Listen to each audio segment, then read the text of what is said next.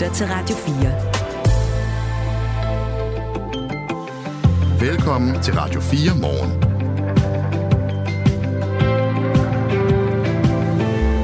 Skoleelever skal kunne sanktioneres hårdt, det mener Dansk Folkeparti, der er kommet med 10 forslag til at skabe ro og tryghed i folkeskolen. Eksempelvis så skal det være nemmere at bortvise elever eller give dem en eftersidning uden at informere forældrene først. Vi snakker med Alex Hansen, der er folkeskoleordfører for Dansk Folkeparti om et kvarters tid. Nu kan det ikke gå galt mere. Sverige bliver en del af NATO. Det står klart efter, at det ungarske parlament, som det sidste parlament i rækken, i går stemte ja til at optage Sverige i Forsvarsalliancen. Vi spørger, hvad for en betydning det kan få for øh, Sveriges sikkerhed, men også for Danmarks sikkerhed, efter nyhederne halv syv her til morgen. To års fængsel. Den straf risikerer en kvinde fra Rønne på Bornholm at blive idømt, efter hun efterlod to marsvin alene hjemme i en papkasse uden mad og drikke, mens hun selv tog på juleferie i 13 dage. Det døde marsvinen af. Vi taler om øh, den her sag med dyreværnet, når klokken bliver 20 minutter i syv. Og så giver en øh, ny overenskomst sygeplejersker mulighed for at tjene op til 6200 kroner mere i løn om måneden. Altså 6.200 kroner mere hver måned i lønposen. Men det gælder kun for en meget specifik gruppe sygeplejersker, lyder kritikken fra Ida Vinden Johansen. Hun er selv sygeplejerske, og hun øh, siger, hun ikke kommer til at mærke noget til det her lønløfte. Øh, det skal vi tale om klokken øh, kvart i syv her til morgen. Og lige nu der er klokken 6 minutter over 6, klokken cirka 20 minutter over 7. Der står solen op. Det er stadigvæk Ej, mørkt. det er lige om lidt. Ja, det er lige om lidt. Ikke? Det var optimistisk sagt. Glasset er halvt fyldt. Det er Radio 4 morgen. Det er det nemlig, og din værter her til morgen, det er Anne Philipsen og Michael Robach. Godmorgen. Godmorgen. Du lytter til Radio 4. Danmark har ikke trænet krisehåndtering de sidste fem år. Hvert andet år, der plejer en øvelse, der bliver kaldt krigsøv at finde sted. Det er sådan nogle øh, øvelser, der har til hensigt at sikre, at øh, de centrale aktører og myndigheder, sådan noget som øh, Rigspolitiet og Beredskabet og Forsvaret, kan opretholde samfundets vigtigste funktioner, hvis der er kommer en krisesituation. Men der er ikke blevet afholdt en øvelse af den slags siden 2019, og der er faktisk heller ikke sat noget tidspunkt for, hvornår sådan en krigsøv øvelse skal finde sted igen, skriver Jyllandsposten. Rasmus Dahlberg, godmorgen. Godmorgen. Leder af Center for Samfundssikkerhed ved Forsvarsakademiet. Er det et øh, problem, at de her øvelser udebliver?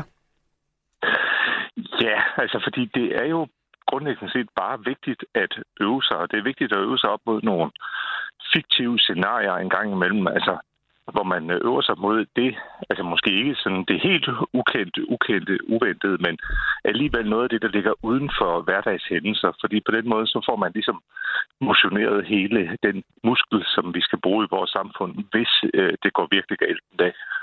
Du har jo faktisk været med til at udarbejde de her øvelser. Hvad er det, man får ud af at lave sådan en krigsøv-øvelse? Jamen altså, man kalder det sådan lidt øh, for sjov øh, rollespil for byråkrater, ikke? Altså, de her det er sådan nogle nationale krisestyringsøvelser, hvor der ikke er brandbiler på gaderne. Øh, det er det, der hedder stabsøvelser, altså hvor man øver sig i at, at aktivere de rigtige tværgående koordinationsstabe, og man ser, om man kan finde ud af at samle de øh, rigtige ringbind op for hylden og, og finde de rigtige planer frem. Hvad er det for nogle øhm, krisesituationer, hvor det kan blive aktuelt? Sådan helt konkret. Altså, jeg var med til at skrive scenarierne til, øh, til krigsø i 2015 og 2017, da jeg var i beredskabsstyrelsen dengang. Og der var det øh, dels øh, det nukleare beredskab i Danmark, altså vi, hvad vi gør, hvis vi har en atomulykke i Danmark eller i Danmarks nærområde, og, og terror, som vi, øh, som vi trænede. Så man vælger ligesom nogle emner, der måske er, hvad skal man sige, lidt oppe i tiden. Øh, I 17, der var det jo så inspireret af nogle af de store terrorangreb, der havde været i Europa, i Nice og i, i Paris. Og så, øh, så laver man et scenarie, hvor man overfører nogle af de her trusler til en øh, dansk kontekst. Som du også er inde på her, så er det jo Beredskabsstyrelsen, der er tovholder på de her øvelser, og dem har Jyllandsposten også talt med. De henviser til, at der har været andre opgaver de seneste år, for eksempel coronakrisen. Mm. Og så peger de også på, at øh, der er gennemført andre øvelser på området. Blandt andet så har Danmark deltaget i NATO's krisehåndteringsøvelser, og øh, den enkelte sektor har deltaget i seminarer og sådan nogle mere sektorspecifikke øvelser. Så det er jo ikke fordi, mm. Rasmus Dahlberg, at man slet ikke har øvet sig på, øh, at der kan komme nogle krisesituationer. Øhm, tænker du ikke, at det også kan være øh, et udtryk for, at, at man bare har lagt fokus andre steder, men at man stadig er gearet til at håndtere kriser? Jo, og, og man må jo sige, at, at vi har jo virkelig håndteret virkelig kriser de seneste uh, fire år, mm. altså med, med covid og, og sidenhen med, uh, med Ukrainekrigen og de afledte konsekvenser i, uh, i, uh, i Danmark. Uh, jeg tror egentlig også, at den grundlæggende forklaring, gætter jeg på, uh, er, at man simpelthen har fortravlt med rigtige kriser. Uh, og det er jo en forklaring, men det er sådan set ikke på den lange bane nogen undskyldning, fordi det er stadigvæk vigtigt at en gang imellem ligesom løfte blikket og, og, og træne op imod et fiktivt scenarie også. Altså, der er jo også andre trusler mod vores samfund øh, derude, end lige præcis de aktuelle virkelige kriser, vi står overfor. Men er det sådan også praktisk muligt? Altså det, det kan jeg godt, øh, jeg har godt set, at du siger, at hvis man øh, for eksempel øh, i praksis virkelig får trænet håndtering mm. af en stor sygdomskrise, som corona var, så er det klart, at så, så kan man ikke, det er ikke en til en det samme, som hvis der så kommer et terrorangreb. Men, men de mennesker, der måske skulle træne det, kan jo også have øh, travlt helt op til begge ører, så, så, så kan det overhovedet lade sig gøre at træne i en tid, som vi har i øjeblikket, hvor der er mange kriser. Der er krig øh, rundt om i verden, der har været corona. Jamen, det er jo altid udfordringen, og det er også, når man holder sådan mere praktiske øvelser, for eksempel i et redningsberedskab, eller ude i en politikreds, så bliver man også nødt til at indkalde ekstra mandskab, ikke? fordi der skal jo være nogen på vagt til at håndtere hverdagens øh, virkelige kriser, mens man øh, holder øvelser. Så i sidste ende er det jo altid et spørgsmål om, øh, om ressourcer, der skal afsættes øh, sådan fra, fra øverste niveau. Øh, og øh, altså bare risikoen ved ikke at gøre det, også på national plan i de her kriser, det er jo, at man, om man så må sige, risikerer at begå den fejl, man nogle gange gør i, øh, i militæret, altså at man siger, at generaler forbereder sig på den forrige krig. Så, øh, så har vi været igennem en stor corona øh, pandemihåndtering, og så er vi rigtig, rigtig skarpe på at håndtere det. Men hvad så med for eksempel hybride trusler? Mm. Er der nogle konkrete øh, trusler, du ser, hvor du tænker, det her vil være rigtig smart at øve sig på, hvis vi skal tale om noget, der sådan øh, kunne ligge ude i fremtiden, uden at det sådan var helt usandsynligt? Ja, altså nu nævnte jeg selv de hybride trusler her, ikke? og det er jo for eksempel konsekvenser af et omfattende cyberangreb på vores øh, samfund, der måske øh, falder sammen med en påvirkningsoperation, altså med masser af øh, misinformation og konspirationsteorier, samtidig med, at Danmark kunne blive ramt af øh, pludselige flygtningestrømme, som nogen fremmede magter måske med vilje har påført os. Altså sådan en, en kombi-krise, hvor masser af samfundets sektorer bliver ramt samtidig. Det, øh, det vil stå rimelig højt på, på min dagsorden. Og hvorfor egentlig det? Fordi det er det, vi kan se, at vi øh, øh, i den nuværende internationale øh, sådan glo- globale sikkerhedspolitiske situation står overfor. Altså de her kombination af forskellige hybride virkemidler mod vores samfund. Og det er ikke noget, man kan træne ud i en sektor. Det er noget, man, øh, der kræver, at man træner på tværs af alle samfundssektorerne på én gang. I en tid, hvor vi har øh, krig flere steder i verden, også nogle, hvor vi sådan øh, fra dansk side er mere eller mindre involveret. Og også i øvrigt har øh, cybertrusler. Nu så vi lige i weekenden øh, et øh, angreb øh, på øh, flere sådan øh, lufthavns hjemmesider og lignende. Er det så egentlig vigtigere nu, end det har været øh, for år tilbage, at man får afholdt de her kriseøvelser? Altså, vi kommer nok ikke udenom, at vi er i en situation, hvor den her førnævnte muskel, som vi skal træne, at det er vigtigt, at den er, at den er spændt og den er klar øh, fordi Danmark er et af de største donorlande til øh, Ukraine i øh, krigen med Rusland. Og det betyder også, at vi, om vi så kan lide det eller ej, eksponerer vores samfund over for nogle trusler øh, i forhold til, om fremmede magter måtte ønske at prøve at, at påvirke viljen i vores samfund til fortsat at støtte, for eksempel. Så det er vigtigt at være klar til at være klar. Tak fordi du var med her til morgen, Rasmus Stalberg naturligvis. Leder af Center for Samfundssikkerhed ved Forsvarsakademiet. Klokken er 14 minutter over 6. Skilsmisse, livskrise og en familie, der pludselig skal være to. Jeg har jo faktisk levet et liv med en person, jeg overhovedet ikke ved, hvem er. Lyt med, når Marie Slo McFordrup taler med en kendt dansker om det, der sker, når man bliver skilt. Tit og ofte kunne jeg jo lugt på sikkerhedsscenen. Han har kørt rundt med sekretæren, hendes parfume stang sig, og det var nærmest som om, han havde et forhold nummer to til hende. Lyt til Skilsmissen i Radio 4's app, Du får jo ikke bare lige tæmmet en playboy. eller der, hvor du lytter til podcast.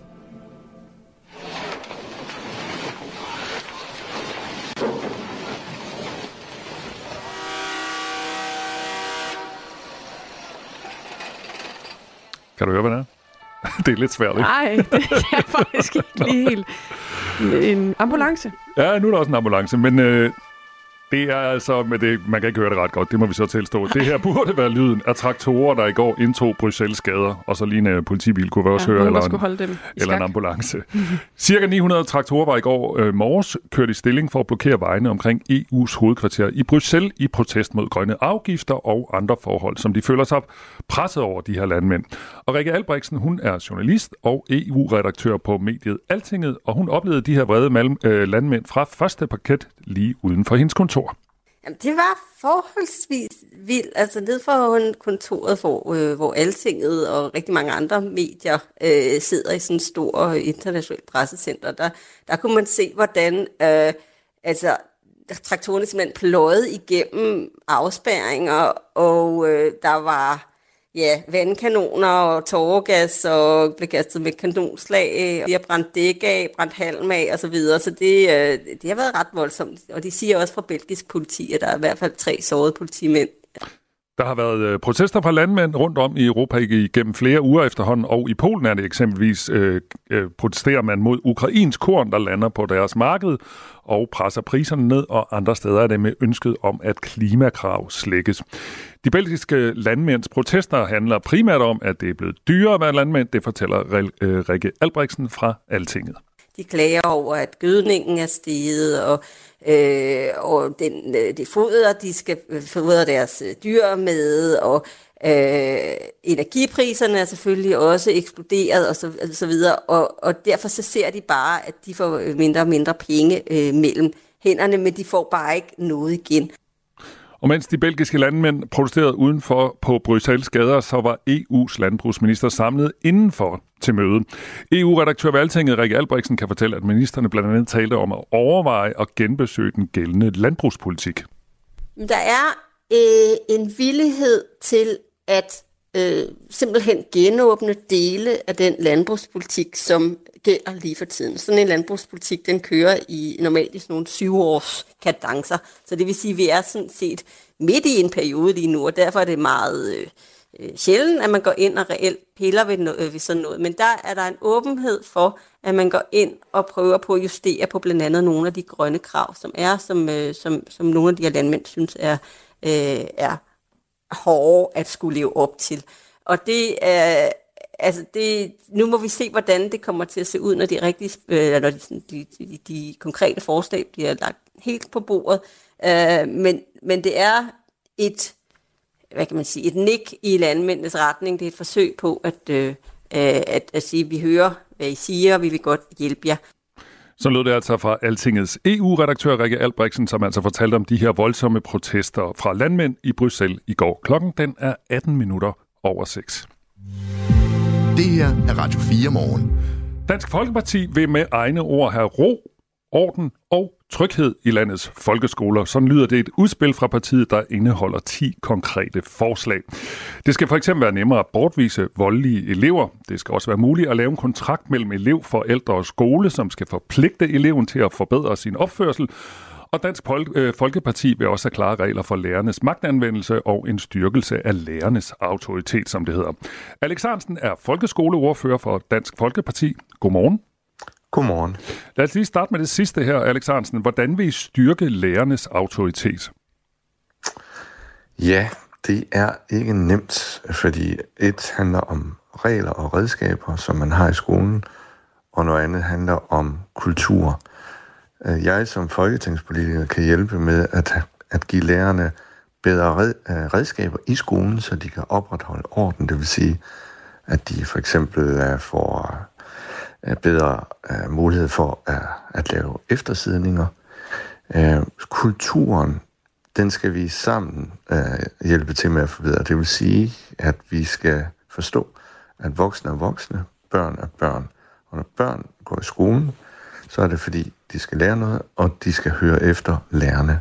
Lærerne, de skal så øh, forstå, at de er myndige voksne, øh, og de er sammen med skoleledelsen, har ansvaret for, at der er ro og orden. Mm. Og det kræver et, et opgør med mange års pædagogisk praksis, og det bliver ikke let. Når det er noget af en opgave, jeg sat jer på. Øh, I foreslår også, der skal være klare regler for lærernes magtanvendelse. Hvilke former for magtanvendelse skal de kunne bruge?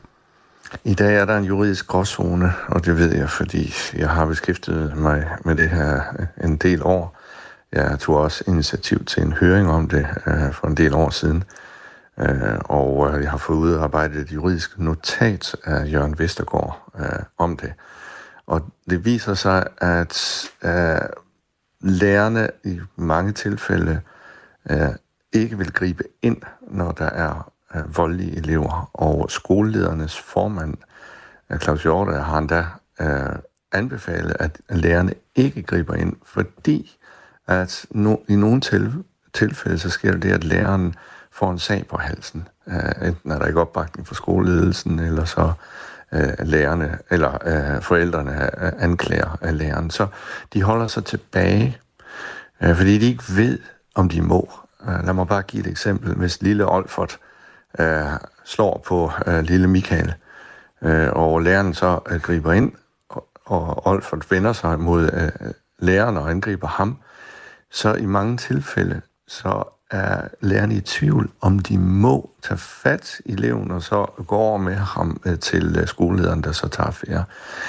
Disse juridiske gråzoner skal vi have væk, så lærerne bliver beskyttet, så de kan bruge deres myndighed som voksen. Men, det, men, men vil det, det, vil det sige, mm-hmm. Alex Arnsen, at lærerne skal have mulighed for sådan rent korporligt at tage fat i eleverne? Ja, nu bruger du jo ordet korporligt. Altså, det handler jo om at uh, få stoppet volden, når de ser den.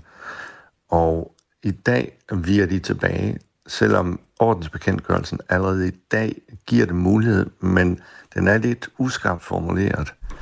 Og derfor vil vi bare uh, sammen med skolens parter uh, være sikre på, at lærerne har ret til at stoppe volden i skolen, enten mellem elever eller øh, over for lærerne. Du skal tænke på, at volden er stigende i skolen. Lærerne indrapporterer masser af, af, af overgreb mod af, af lærerne.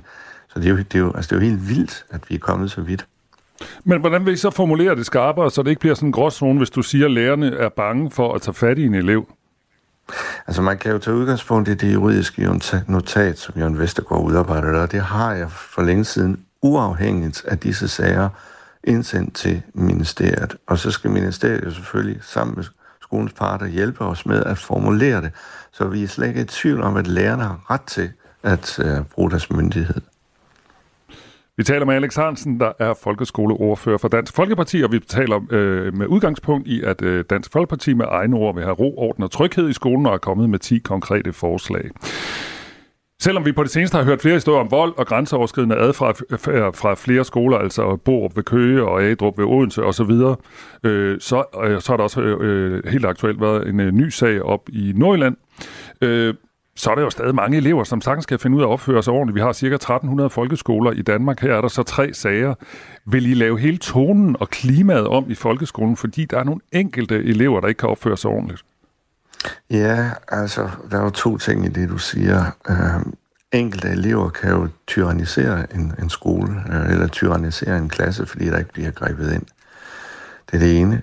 Og det andet er, at det her er jo ikke øh, enkeltsager. Det er jo en udvikling, vi har set gennem mange år. Altså, derfor har jeg også forsøgt at få skærpet ordensbekendtgørelsen igennem 10 år. Det er ikke rigtig lykkedes mig endnu. Der lå en plan i 2019 mod øh, vold i skolen af den tidligere undervisningsminister Merete Risager. Den blev lagt i skuffen af den nye undervisningsminister Pernille rosenkrantz teil efter valget. Fordi, og, og, og det forstår jeg simpelthen ikke, at man gjorde. Så det er jo ikke enkelstående. Der, der var en tilsvarende sag i efteråret i Kolding Munkevingens skole, Øh, vi har fået en masse indrapporteringer om det, da volden er stigende, stigende mod lærerne, eleverne imellem. Og der er bare ikke blevet grebet ind. Så jeg køber ikke den der med, at det bare er enkeltstående uh, tilfælde. Der er skoler, hvor man har styr på det, men der er andre, der ikke har. Og oftest skyldes det uh, dårlig skoleledelse og uh, en, uh, en blød pædagogisk tilgang til, til vold. Mm. Det, vi bliver nødt til at sige nej til volden. Folkeskolen har jo i dag lov til at sanktionere eleverne. Altså man kan sende en elev hjem eller give en eftersidning, så længe forældrene er informeret. Og nu foreslår I så, at hjemsendelse, eftersidninger og andre skridt skal kunne anvendes uden godkendelse fra forældrene, som bagefter orienteres om grunden til sanktionen, som det hedder. Hvorfor fokuserer I ikke i stedet på at skabe trygge rammer ved at forebygge uro blandt elever, i stedet for at sanktionere dem, når det er gået galt? Ja, men de her øh, tiltag er jo med til at forebygge øh, uro og, og vold i sidste ende. Fordi man, skær, man skaber et klima, hvor det, hvor det ikke er i jorden at skabe uro eller vold. Det er jo med til at forebygge. Det, der er vigtigt, det er, at læreren har et redskab, som man kan bruge her nu. Uh, I dag, der skal han jo først spørge, sige til forældrene, at han vil uh, lave en eftersidning uh, i morgen. Og der er det jo for sent. Det skulle helst være sådan, at læreren kan sige, hvor du hvad, lille Olfert, du har ikke opført dig ordentligt, nu giver dig lige en eftersædning på en halv time. Vil Olfert så ikke øh, øh, affinde sig med det, jamen så skal skolelederen have mulighed for at give ham en lidt længere eftersædning. Øh, hvis det er vold, så skal han jo selvfølgelig kunne sende ham hjem øh, længere tid. I dag kan man op til 10 dage, to gange 5 dage. Det vil vi gerne have. Kunne udvide, så man kan gøre det i længere tid. Og i sidste ende bortvise en elev, som er voldelig eller krænker, sådan som vi har set. Og det kan man bare ikke i dag, uden der er en anden skole til at tage ham. Så lad os lige tage det også, fordi et af jeres forslag lyder, slut med at sende aben videre. Skolerne i en kommune skal ikke længere kunne bytte eller overtage hinandens uregerlige elever. Og det er jo ind i den her diskussion om, hvad skal man egentlig stille op med de der børn, der ikke kan finde ud af at opføre sig ordentligt. Hvad skal man så, mm. hvis ikke man må putte dem over på en naboskole? Hvad, hvad er jeres forslag så? Vi taler her om, om, om børn, der krænker, øh, der krænker eller som, som er voldelige de skal kunne bortvises i grove tilfælde, og der skal de så bortvises til en, en, til en specialskole eller en institution, hvor der er et skoletilbud. Så der skal oprettes nye tilbud til de her børn, eller hvad? Nej, de eksisterer jo allerede i, i dag. Der er jo masser af specialskoler rundt omkring i kommunerne. Og der er også uh, institutionstilbud, hvor, hvor der er skoletilbud så det, det burde vi kunne håndtere. Okay. Det afgørende er, at øh, skolerne får de redskaber, og at de øh, bruger dem, så volden øh, får en ende. Alexandersen, de her forslag, du kommer med nu, som jeg sidder og lytter med og hører det, så er det jo meget målrettet øh, en hjælp til de elever, der bliver krænket. Altså dem, der oplever øh, voldelige tilfælde af andre elever. Men de elever, der gør de her ting, er jo også øh, nogle gange elever, der gør det, fordi de har det svært, øh, har brug for hjælp, har øh, noget, der ikke er blevet øh, klarlagt øh, hos dem, som gør, at de reagerer på den her måde. De forslag, I kommer med her, er der, har I blik for det også? Altså for, at øh, der også kan være brug for at hjælpe dem, der krænker? Ja, men det vi vil, det er at vende rækkefølgen om. I dag, der tænker man først og fremmest på krænkerne, og så bruger man en masse tid og ressourcer på dem, og så glemmer man offeret. Og offer bliver nogle gange øh, dobbelt, øh, øh straffet tre gange, tre dobbelt. Først bliver han krænket det. Derefter så skal han gå i, i klasse med øh, ham, der har krænket ham. Og til sidst, i nogle tilfælde, bliver han nødt til at flytte, øh, fordi at offeret ikke kan, kan komme på en anden skole. Øh, vi vil gerne vente om, så man altid skal tænke på offeret først, og dernæst krænkeren. Og krænkeren, ja, i nogle tilfælde, der skyldes det dårlige forhold derhjemme, eller noget, han har været øh, ude for. Men det er jo en forklaring. Det er ikke nogen undskyldning øh, for volden. Og derfor så skal man altid tage udgangspunkt i offeret, og dernæst krænkeren. Og når krænkeren så bliver bortvist, så skal de sociale myndigheder selvfølgelig ind over, så man kan hjælpe. Det siger sig selv. Men offeret først, og det sker i mange tilfælde ikke i dag. Sådan sagde Alex Hansen, der er folkeskoleordfører for Dansk Folkeparti. Tak fordi du var med i Radio 4 morgen. Selv tak. Og senere på morgen, der spørger vi Thomas Andreasen, der er formand for Arbejdsmiljøudvalget i Danmarks Lærerforening, om hvad han tænker om øh, Dansk Folkepartis forslag. Han er med efter nyhederne klokken 8. Vi øh, får sms'er ind på 1424 efter det her interview med Alex Arnsen. Der er en, der skriver, det er Dennis, der skriver, det handler om at skabe de rigtige rammer og læringsmiljøer for børnene. En almindelig klasse kan ikke rumme alle. Og Lars skriver til os, offeret først, sådan må det være. Jeg, jeg håber aldrig, det kommer til at gå ud over dig, journalisten. Og det var til mig. Nå, der er også øh, Carsten Nørlund, der skriver, at man har været alt for blødsøden over for elever, der ikke kan opføre sig ordentligt. Jeg startede i skole i 1958. Dengang havde vi respekt for lærerne på en helt anden måde. Nu er klokken blevet halv syv. Nu er der nyheder på Radio 4. Det er en selvfølge, at Danmarks støtte til Ukraine tæller med i NATO-målet om at bruge 2% på forsvarsudgifter. Det siger statsminister Mette Frederiksen. Selvfølgelig skal det tælle med i øh, den måde, øh, vi, vi betragter øh, at bruge udgifter på forsvar, fordi hver eneste gang vi sikrer, at Ukraine kommer et skridt nærmere at vinde, så forsvarer vi også os selv. Derfor kan de to ting i mine øjne ikke adskilles. Over en fjerdedel af Danmarks udgifter til forsvar var Ukraine-støtte sidste år, hvilket flere NATO-lande og dele af NATO har kritiseret offentligt. Danmark har som andre medlemmer af Forsvarsalliancen et mål om at bruge mindst 2% af værdien af landets samlede produktion på forsvar. Statsministeren fremhæver, at NATO anerkender regnemetoden.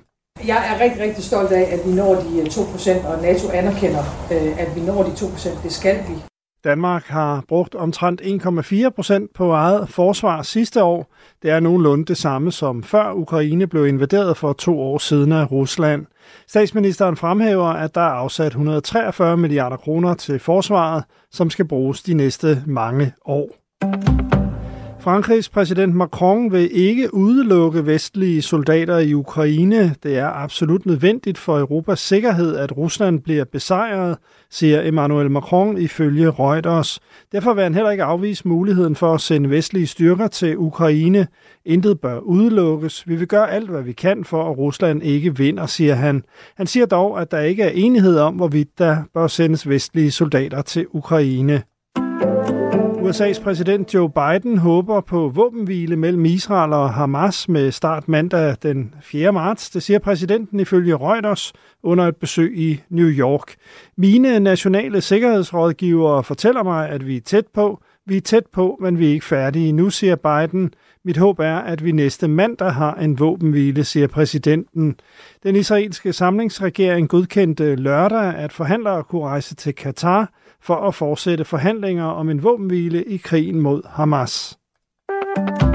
Det bliver svært for Ukraine at eksportere korn via Sortehavet uden ny militær hjælp fra USA. Det siger den ukrainske præsident Volodymyr Zelensky i et interview med CNN.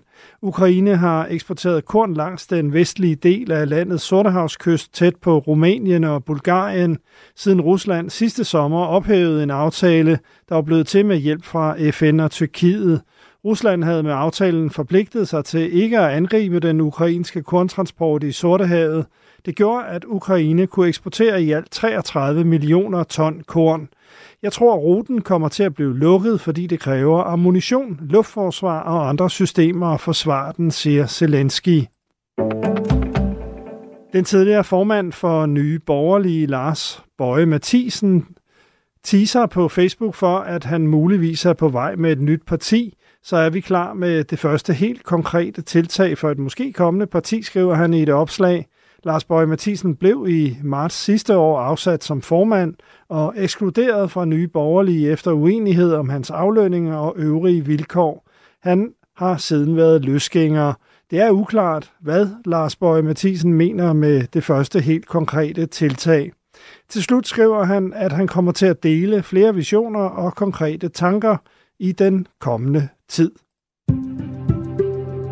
Først på dagen tåge, ellers bliver det tørt, og det kommer til at klare op. 3-6 graders varme og svag til jævn vind fra forskellige retninger. I aften og i nat mest tørt. I Jylland efterhånden kommer der regn. Det her er Radio 4 morgen. Husk, at du kan sende os en sms på 1424. Svenskerne har ventet længe. Men i går stod det klart, at der ikke længere er noget, der kan stå i vejen for Sveriges mål om at blive optaget i NATO. Her stemte det ungarske parlament nemlig ja til at optage Sverige i Forsvarsalliancen, og det var det sidste medlemsland, der manglede at stemme ja. Og betyder altså også dermed, at Sveriges flag snart kan blive øh, hejst i flagstangen over NATO's hovedkvarter i Bruxelles. Mikkel Runge Olesen er seniorforsker i udenrigspolitik og diplomati ved Dansk Institut for Internationale Studier. Godmorgen. Godmorgen. Du har øh, blandt andet fokus på NATO og dansk udenrigspolitik. Hvad betyder det egentlig for Sveriges sikkerhed, at landet nu kommer med i NATO? Jamen det er utroligt vigtigt, fordi man kan sige, at Sverige har i mange år ligget meget, meget tæt på NATO. Man har samarbejdet en masse med NATO, men det man ikke har haft, det er altså dækningen af NATO's artikel 5, den såkaldte musketeriet. Øhm, og det man bare må sige, det er, at den udvikling, som Sverige og den svenske opinion er gennemgået siden 2022, er, er, er ret markant. Øh, altså, svenskerne blev med andre ord bange, øh, da russerne øh, angreb Ukraine. Øh, og det er derfor, at vi så, at de søgte mod NATO, og det er der, der hvor de så er kommet ind nu, og øh, det, det, det betyder rigtig meget for svensk sikkerhed. Men altså, var der egentlig grund til den svenske frygt? Fordi, som du er inde på her, har der jo været et øh, forsvarssamarbejde med NATO i forvejen. Så, så selvom at der måske ikke var sådan et formelt medlemskab, har svenskerne så ikke godt kunne være ret sikre på, at de ikke ville blive overladt til sig selv, skulle de blive angrebet, for eksempel af russerne? Jamen, altså, der kan man sige...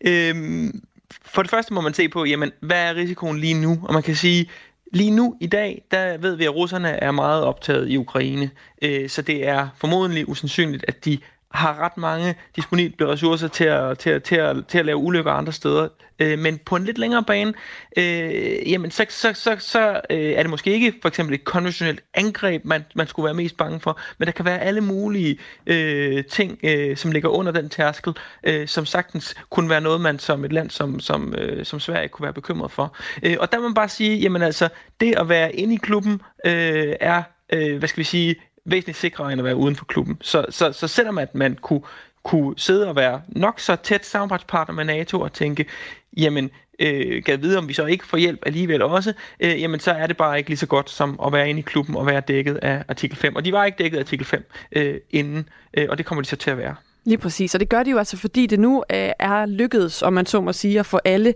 NATO's medlemslande til at stemme ja. Det er ligesom reglen, at det skal de gøre, for at øh, man kan få optaget et nyt land i forsvarsalliancen. Umiddelbart efter Ruslands invasion af Ukraine, der bestemte både Sverige og Finland sig for at søge om at blive en del af NATO. Og øh, det gik noget hurtigere for Finland, som blev officielt optaget den 4. april sidste år. Men det er altså gået lidt langsommere for Sverige. Øh, det skyldes, at især Tyrkiet, men altså også her til sidst Ungarn har forhalet processen. Det har Jesper faktisk øh, skrevet et spørgsmål ind på 1424 øh, om, som du måske kan hjælpe os med at svare på, Mikkel Runge Olesen. Han, han skriver, har han en viden om, hvad Ungarn har fået til gengæld, for de satte sig jo temmelig meget på bagbenene. Ved man egentlig, hvad der ændrede Ungarns beslutning? Jamen altså, jeg tror, det er en kombination af ting, og det er jo altid sådan, øh, at vi skal ud og gætte en lille smule, fordi det er ikke det hele, der nødvendigvis vil være øh, ude i det åbne. Men altså, vi kan konstatere, at, at øh, Sverige og Ungarn har underskrevet en, en, en militæraftale. Vi kan konstatere, at de får, jeg tror det var fire nye, øh, de får lov at købe fire nye øh, Gripen jagerfly øh, af svenskerne. Øh, og så har der været alle de her ting op i luften med, at Ungarn, de gerne har vil, vil have øh, hvad skal vi sige, svensk støtte til deres, øh, øh, altså, øh, de, de vil gerne, øh, hvad, skal, hvad skal vi sige, det, det, de vil gerne have, at øh, Sverige udtaler sig noget pænere om dem i EU. Øh, så, så altså, Øh, så, så der er mange ting, der har været på bordet. Det samme var også øh, gjort sig gældende med, med, med Tyrkiet. Det er sådan en underlig pærevælling af øh, nogle gange nogle meget konkrete ting, som der kan være nogle, Øh, nu var der med, for, for Ungarn de her, de her griben, med, med Tyrkiet var det de her F-16-jæger, de ville have lov til at købe for amerikanerne, og så er der de her lidt blødere ting med, at man godt vil, vil, øh, vil, vil have, at svenskerne begynder at tale mere respektabelt om dem, at øh, svenskerne vil, vil, vil, vil, vil, vil, vil, vil støtte deres agendaer i, i, øh, i øh, EU og NATO, den slags der, øh, som, som, som også spiller ind. Øh, så, så, så, så det er mange ting, der gør, og så skal man selvfølgelig ikke undervurdere alle de her ting, som de her to lande gerne vil have ud af det, der er jo også den anden side af mønten. Der er ligesom øh, en, en, en stok og en gulerod. Ikke? Øh, øh man, man skal nok heller ikke være blind for, at der er også nogle NATO-lande herunder USA, som, som synes, at to år er lang tid, og som øh, også er begyndt at lægge ganske meget pres på ja, først Tyrkiet og nu altså Ungarn, for at nu, nu, nu synes man i, i Washington også, at man har ventet længe nok. Mikkel Runge Olesen er øh, seniorforsker i udenrigspolitik og diplomati og med her til morgen for at tale om øh, den her øh, endelige indlemmelse af Sverige i NATO. Øh, nu vil vi tale lidt om, hvad det betyder for svenskerne, altså at de øh, jo får noget øget øh, tryghed, de får en anden sikkerhed, øh, fordi NATO jo på den måde også skal være med til at, at passe på Sverige og har nogle andre forpligtelser. Men hvis vi vender den om, hvor stor betydning har det så egentlig for sådan resten af NATO's sikkerhed, at Sverige nu bliver en del af den her forsvarsalliance? Jamen, det er faktisk øh, en, en, en rimelig stor gevinst øh, for NATO. Altså, lad os lige starte med at sige, det er jo ikke, det er jo ikke afgørende på nogen måde for NATO. Altså, det er en, en, en, en, en moderat ændring for NATO, men det er en mm. moderat ændring for NATO i positiv retning, fordi man vil NATO vil se på et kort og konstatere, at Østersøen øh, det er tæt på at blive det, man kan kalde sådan en NATO-sø efterhånden, at øh, alle lande, fraregnet Ruslands lille stykke af kystlinjen, øh, er efterhånden NATO-lande nu. Øh, så det er en fordel for NATO, det Sverige ligger inde med med noget interessant geografisk område. Øh, blandt andet øen Gotland, men også bare øh, det at kunne bruge Sverige i forbindelse med for eksempel at og øh, lave et forbedret forsvar i de baltiske lande. Det har været et stort problem for NATO i en årrække, at man har været bange for, hvad skulle man egentlig gøre, hvis, hvis Rusland angreb øh, de baltiske lande. Det ville være meget svært at få øh, forstærkninger frem, og der hjælper det altså, at man får sådan en ekstra puslespilsbrik ind. Det er den ene ting. Den anden ting er, at Sverige har en stor øh, militærindustri. Det synes man også er interessant fra NATO's side. Øh, og så Øh, gør det så også gældende, at Sverige, fordi Sverige har tilnærmet sig NATO så meget øh, de seneste mange år, øh, jamen så regner man med, at, at Sverige ret nemt vil kunne indgå i samarbejdet med de øvrige NATO-lande, fordi de har allerede lavet mange af de omstillinger, man forventer af et nyt NATO-medlem. Så de er mere eller mindre sådan, øh, klar til at gå i gang øh, næsten, om ikke dag et, så i hvert fald relativt hurtigt. Øh, man forventer ikke noget bøvl med svenskerne. Øh, ja. Og hvis vi så øh, her til sidst også lige skal have de danske briller på, øh, der er selvfølgelig nogle af de her ting, du nævner her, som vi i Danmark jo også får gavn af, i form af, at vi jo også er en del af resten af NATO. Men, men er der nogle sådan andre ting, som vi for, set med, med den, i forhold til den danske sikkerhed, også får glæde af ved, at, øh, at Sverige nu er en del af NATO? Jamen det er der. Altså man kan sige, for, for, for, for Danmark, så, så var det her sådan en, en, en, og for danske politikere, så var det her en, en meget nem beslutning. Vi så det også øh, i, øh, i, i Folketinget. Det har også været i Folketinget og skulle vedtages i dansk Folketing, og det gik meget, meget glat igennem og meget, meget hurtigt igennem. Og det skyldes simpelthen, at der er rigtig mange gode grunde til det. Øh, dels, øh, jamen altså, så er der stor småstatssympati, der er stor nordisk solidaritet. Det ville et eller andet sted være lidt underligt, hvis det var os, der stillede os på bagbenene og ødelagde det for svenskerne. Men er også øh, meget at hente i forhold til, at man øh, fra dansk side vil kunne regne med, så kan man faktisk begynde at arbejde meget tættere sammen med svenskerne på sigt. Man har længe igennem det her, der hedder Nordefco, har haft ønsker om, at man gerne vil arbejde tættere sammen med blandt andet svenskerne øh, i Norden. Øh, men det har været svært, fordi at Sverige og Finland altså stod uden for NATO, det giver en masse bøvl, når man skal samarbejde på tværs af det der NATO-skæld der. Nu øh, står vi og kigger ind i en fremtid, hvor det formodentlig bliver meget, meget nemmere for de nordiske lande at arbejde sammen, inde under paraplyen, der hedder NATO. Fordi NATO kan faktisk godt lide, at, at små lande, som alle sammen er del af NATO, arbejder sammen regionalt. Så formodentlig kommer vi til at have en samarbejdspartner der. Noget helt andet er også, at vi kan regne med, at når Sverige kommer ind i NATO, jamen det kunne tænkes, at de kunne have mange af de samme holdninger til mange ting, som vi har i NATO. Og som i enhver anden klub, jamen så må man jo sige, øh, at øh, hvis man har nogle ligesindede, som mener det samme som en, så er det faktisk nemmere at få ting igennem. Og så lige til allersidst, så skal vi heller ikke være blind for, at øh, kigger vi på et kort, jamen så betyder det, at Danmark kommer til at ligge, hvad skal vi sige, lidt længere væk fra frontlinjen, om så må sige. Der kommer altså et nyt NATO-land ind, som ligger tættere på Rusland. Og det, hvis man ser på det sådan med geostrategiske briller, jamen altså, så er det jo i hvert fald ikke nogen dårlige ting for Danmark. Tak for den uh, 60 her til sidst, Mikkel Runge Olesen. Velbekomme. Tak fordi du var med her til morgen, altså seniorforsker i udenrigspolitik og diplomati ved Dansk Institut for Internationale Studier. Klokken er 6.43. Det her er Radio 4 morgen. To års fængsel, det er strafferammen i en sag, hvor en 39-årig kvinde fra Rønne er tiltalt for at udsat to marsvin for mishandling i et sådan omfang, at de døde. Det fortæller TV2 Bornholm. Ifølge anklageskriftet, så var kvinden øh, her taget på juleferie i 13 dage, og her havde hun efterladt marsvinene alene hjemme uden adgang til mad og vand og uden nogen til at tilse dyrene, og det døde de altså af. Ifølge anklager i sagen Mads Larsen, som vi har talt med, så består bevisførelsen blandt andet i et vidne, og anklageren kræver altså kvinden idømt en fængselsstraf, plus at hun i en periode øh, skal frakendes retten til at beskæftige sig med dyr. Godmorgen, Nina Amdi. Godmorgen. Du er udrykningschef i det, der hedder dyreværnet, og du har 12 års erfaring med sådan nogle dyreværnssager her. Er det egentlig en speciel, er det egentlig en speciel sag, det her? Øh, altså ja, jeg vil sige, at den er speciel på den måde, at det heldigvis er ret sjældent, at vi oplever, at, øh, at folk er så uanvendeligt kyniske og bare rejser fra deres dyr uden hverken vådt eller tørt. Mm. Strafferammen op øh, på, i sådan en sag her, den er op til to års fængsel, og det lyder måske voldsomt for nogen, men hvad er din reaktion egentlig på, øh, på, på den her strafferamme, og har du en forventning om, at det egentlig giver en fængselsstraf, den her slags sager? Altså, øh, min, altså jeg synes jo kun, at det er, altså jeg synes jo, det er på sin plads, at, øh, at den havner for retten, sådan en sag her. Fordi som jeg også sagde tidligere, så synes jeg, det er ualmindeligt koldt bare at rejse fra sin kæledyr øh, og, øh, og bare efterlade dem uden vådt eller tørt. Altså det er jo dyr, der har lidt, og, øh, og dyr har en stemme i dag, så, øh, så selvfølgelig skal det for retten.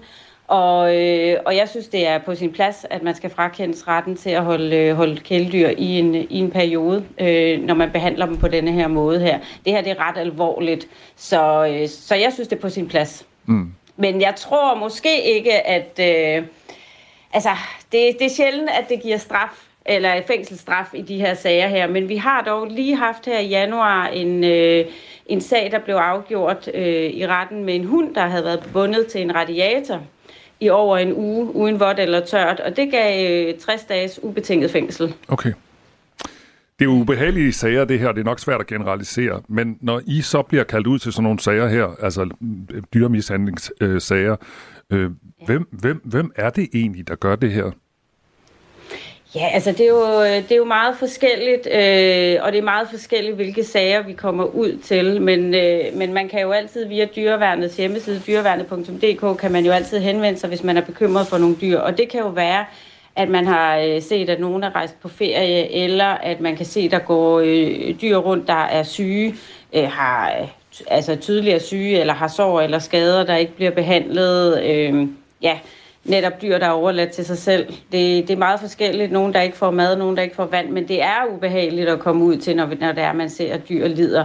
Og det, øh, men det er jo heldigvis sjældent, at det er, øh, at det er folk, der bare er helt ligeglade med deres kæledyr. Det er, det er ofte folk, der også selv har det svært i livet. Mm. Vi taler med Nina Amdi, der er udrykningschef i Dyrevandet, og vi taler med baggrund i en sag fra Bornholm, hvor en 39-årig kvinde er tiltalt øh, for at have udsat to marsvin for mishandling, fordi hun var taget på juleferie i 13 dage, hvor hun efterlod de her øh, dyr uden adgang til mad og vand. Nu skal jeg passe på, hvad jeg siger, Nina, men nu prøver jeg så alligevel. Er der egentlig forskel på marsvin og for eksempel hunde og heste i den her slags sager? For jeg tænker, mange af os har måske sådan et tættere forhold eller et andet billede af hunde for eksempel, end af marsvin? Altså, hvis du spørger mig, nej, så er der jo ikke forskel. øh, men, øh, men der er da helt sikkert øh, nogen, der bedre kan relatere sig til det at have en, en hund eller en hest, end, end at have et marsvin som kæledyr, og den måde, man knytter sig til en hund på, er måske anderledes end, end, end for nogen øh, til et marsvin. Men altså dyret øh, gennemgår jo den samme lidelse, uanset om det er en hest eller en hund eller, eller, eller hvad det er. Øh, og, øh, og dyr har bare rettigheder i dag, heldigvis. Øh, og vi har en dyre, øh, dyrevelfærdslov, og, og den skal overholdes. Og øh, ja, hvis du spørger mig, så øh, bør det heller ikke være allemands ret bare om at kunne anskaffe sig kæledyr. Altså man, øh, man skal anskaffe sig kæledyr, hvis det er, man har lyst til at tage sig af dem, har lyst til at og behandle dem rigtig godt, ellers skal man ikke have kæledyr. Oplever I så egentlig, at øh, myndighederne, altså for eksempel politi og domstole, gør, om man så må sige, forskel på, om det for eksempel er et marsvin eller en hund? Øh, Øh, det synes jeg ikke sådan, jeg har oplevet øh, i de retssager, jeg har fulgt. Altså, der, øh, der handler det meget om, øh, hvilke beviser, som anklageren kan, kan komme med, og dokumentation på, at de her dyr her har lidt, øh, lidt overlast. Og, øh, og, og som jeg kan læse denne her sag her, så er anklageren, øh, så går de jo efter det, der hedder groft uforsvarlig behandling, hvilket det jo også er. Øh, og, og det ser vi også, man gør i mange andre sager, uanset om det er kaniner, marsvin, hunde, katte. Så, så umiddelbart der har, øh, har, synes jeg ikke så, at der har været forskelsbehandlet. De kigger jo på, øh, på lovgivningen, og det er den, de behandler efter heldigvis. Sådan sagde Nina Amdi, der er udrykningschef øh, hos Dyreværnet. Tak fordi du var med i Radio 4 morgen. Velbekomme. Og klokken den er blevet 6.49. Gå på opdagelse i et univers af podcast i Radio 4's app. Du kan finde alt lige fra undersøgende dokumentar, de bedste portrætter og stærke politiske debatter. Download Radio 4's app og få meget mere Radio 4.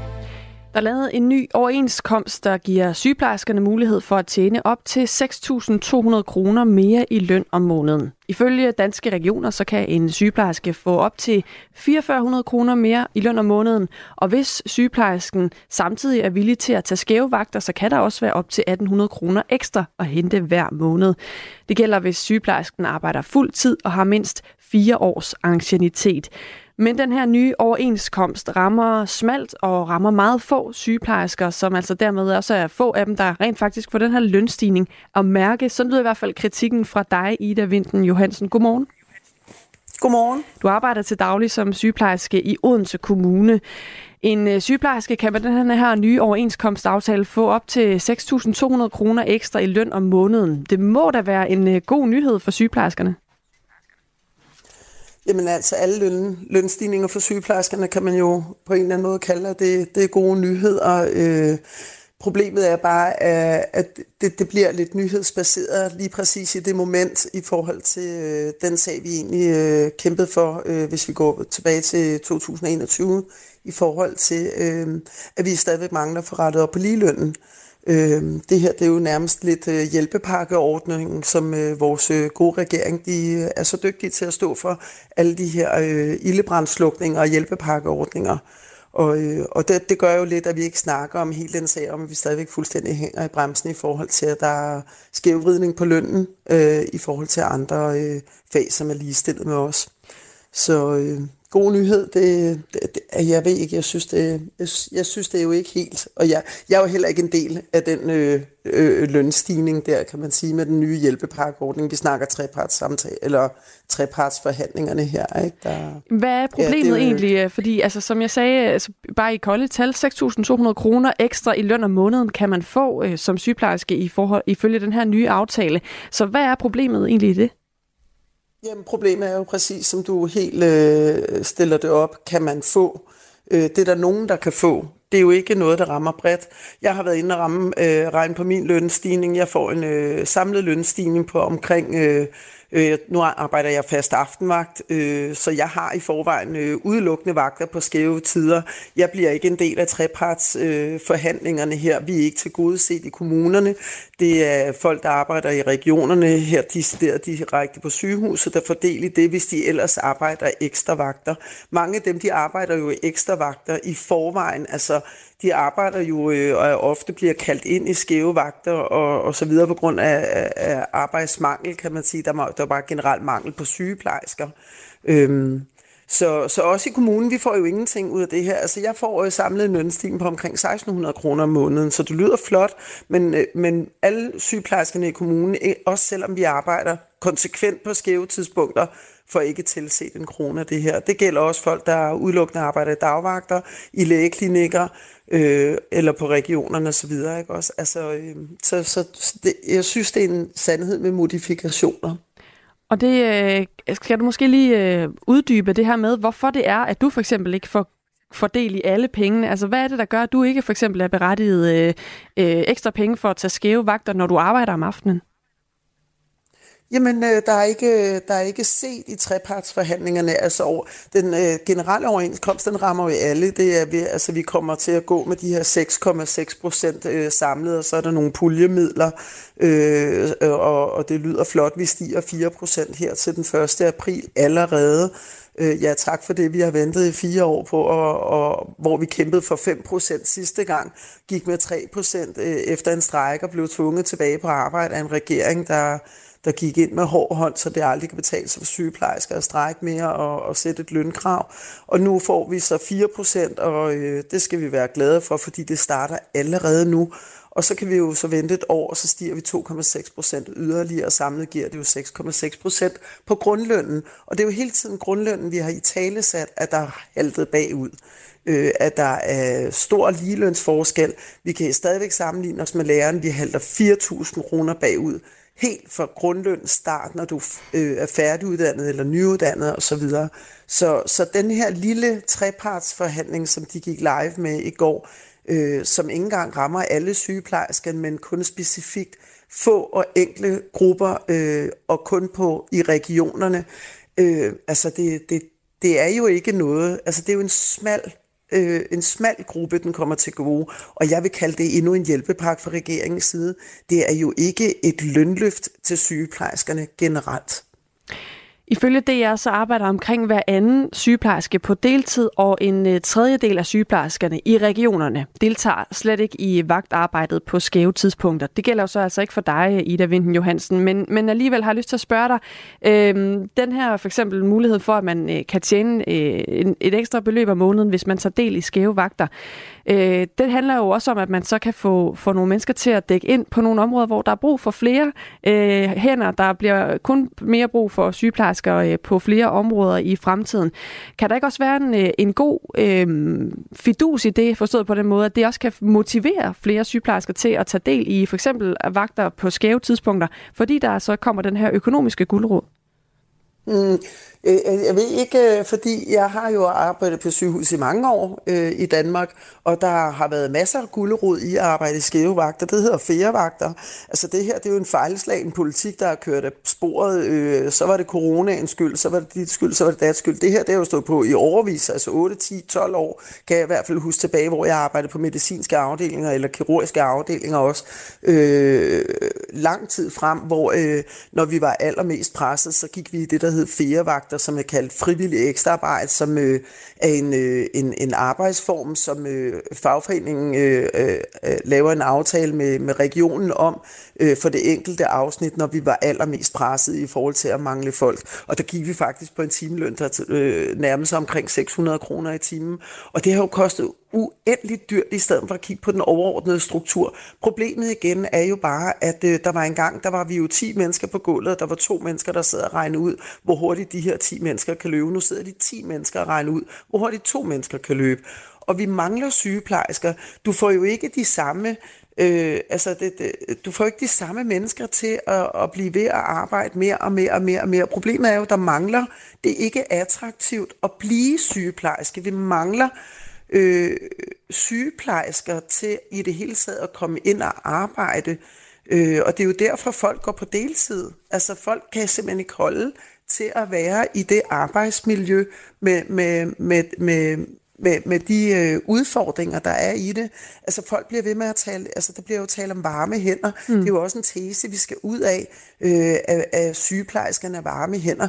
Det er jo øh, øh, højt uddannet, kvalificeret arbejde, der står med medikotekniske opgaver og vurderinger på andres liv og læme i et enormt presset system, hvor der er alt for mange patienter og for få til at passe dem. Altså, så hjælper det jo ikke at give dem en lille gullerod og så sige, hvis I lige får øh, 173 kroner udbetalt ekstra om måneden, så tager I da nok lige lidt flere vagter. Der er en grund til, at folk går på deltid. Det er simpelthen fordi, at gamet er for hårdt. Og der er jo rigtig mange aspekter af det her. Det er jo også øh, meget af det, der er blevet belyst øh, gennem de seneste år, Ida Vinden Johansen, i forhold til sygeplejefaget og i forhold til, at der mangler hænder. Det øh, er jo lidt på nogle områder i hvert fald en anden snak, altså det her med øh, arbejdsvilkårene. Hvis vi sådan skal holde fokus på, på det her med, at der altså nu er udsigt til for nogle grupper i hvert fald en, øh, en lønstigning efter den her nye overenskomstaftale. Øh, vi får altså en del sms'er ind på 1424, øh, der kan man skrive ind, når man lytter med. Og hvis jeg sådan skal opsummere, så er der flere, øhm, der synes, at øh, det virker som om, at sygeplejerskerne aldrig bliver tilfredse. Øh, Berit fra Odense skriver, jeg vil da blive glad for 1600 mere i løn om måneden. Sygeplejerskerne bliver aldrig tilfredse. Og der er også en anden, der skriver, hvor er jeg træt af sygeplejerskerne. Nu har man strækket sig til en gylden lønstigning, og alligevel er man ikke tilfreds. Så hvad skal der egentlig til for, at du bliver tilfreds, øh, når det kommer til det her område, Ida Vinden Johansen? Jamen altså, jeg tror, der er blevet øh, det helt forkerte fokus på det her, fordi øh, det er jo lidt sjovt, at man, man siger, at vi bliver aldrig tilfreds. Vi går jo i lønforhandling ligesom alle andre. Øh, sidste år, der var det jo øh, den private sektor, der gik bankmændene med 10 procent, øh, som sidder og tæller penge og laver Excel-ark. Der var ikke en eneste, der blinkede med øjnene, men dem, der står og, og, og, og skal, skal vurdere på andres liv og leme, de kan så gå med, med, med, med, med 6,6 procent øh, i, helt, i helt almindelige øh, lønforhandling, og så hedder det så, at vi ikke er tilfredse. Nej, vi er ikke tilfredse. Øhm, altså, øh, ja, jeg, jeg, jeg, jeg forstår ikke, øh, altså alle har jo overenskomstforhandlinger hver, hver, hver tredje eller hver fjerde år. Altså jeg kan jo, jeg kan jo ikke forstå, altså at andre får jo også lønstigninger. Men så det hvorfor gør I er det, også det her. skidt, når vi gør? Ja, altså, men vi følger procentmæssigt bare ikke rigtig med. Altså, og på grund af den... Øh, på grund af den øh, helt fejlslagende øh, tilbage til øh, hvad hedder det, tjenestemandsreform i 69. Altså, øh, det er jo stadigvæk et opgør, der ikke er blevet gjort, og nu bliver det bare ikke talesat mere. Altså, det var jo ikke en vellykket strække. Øh, altså, når, når de strækker i Kastrup Lufthavn, så er der jo ikke nogen i regeringen, der kommer og siger, I skal gå tilbage og putte kufferter på båndet.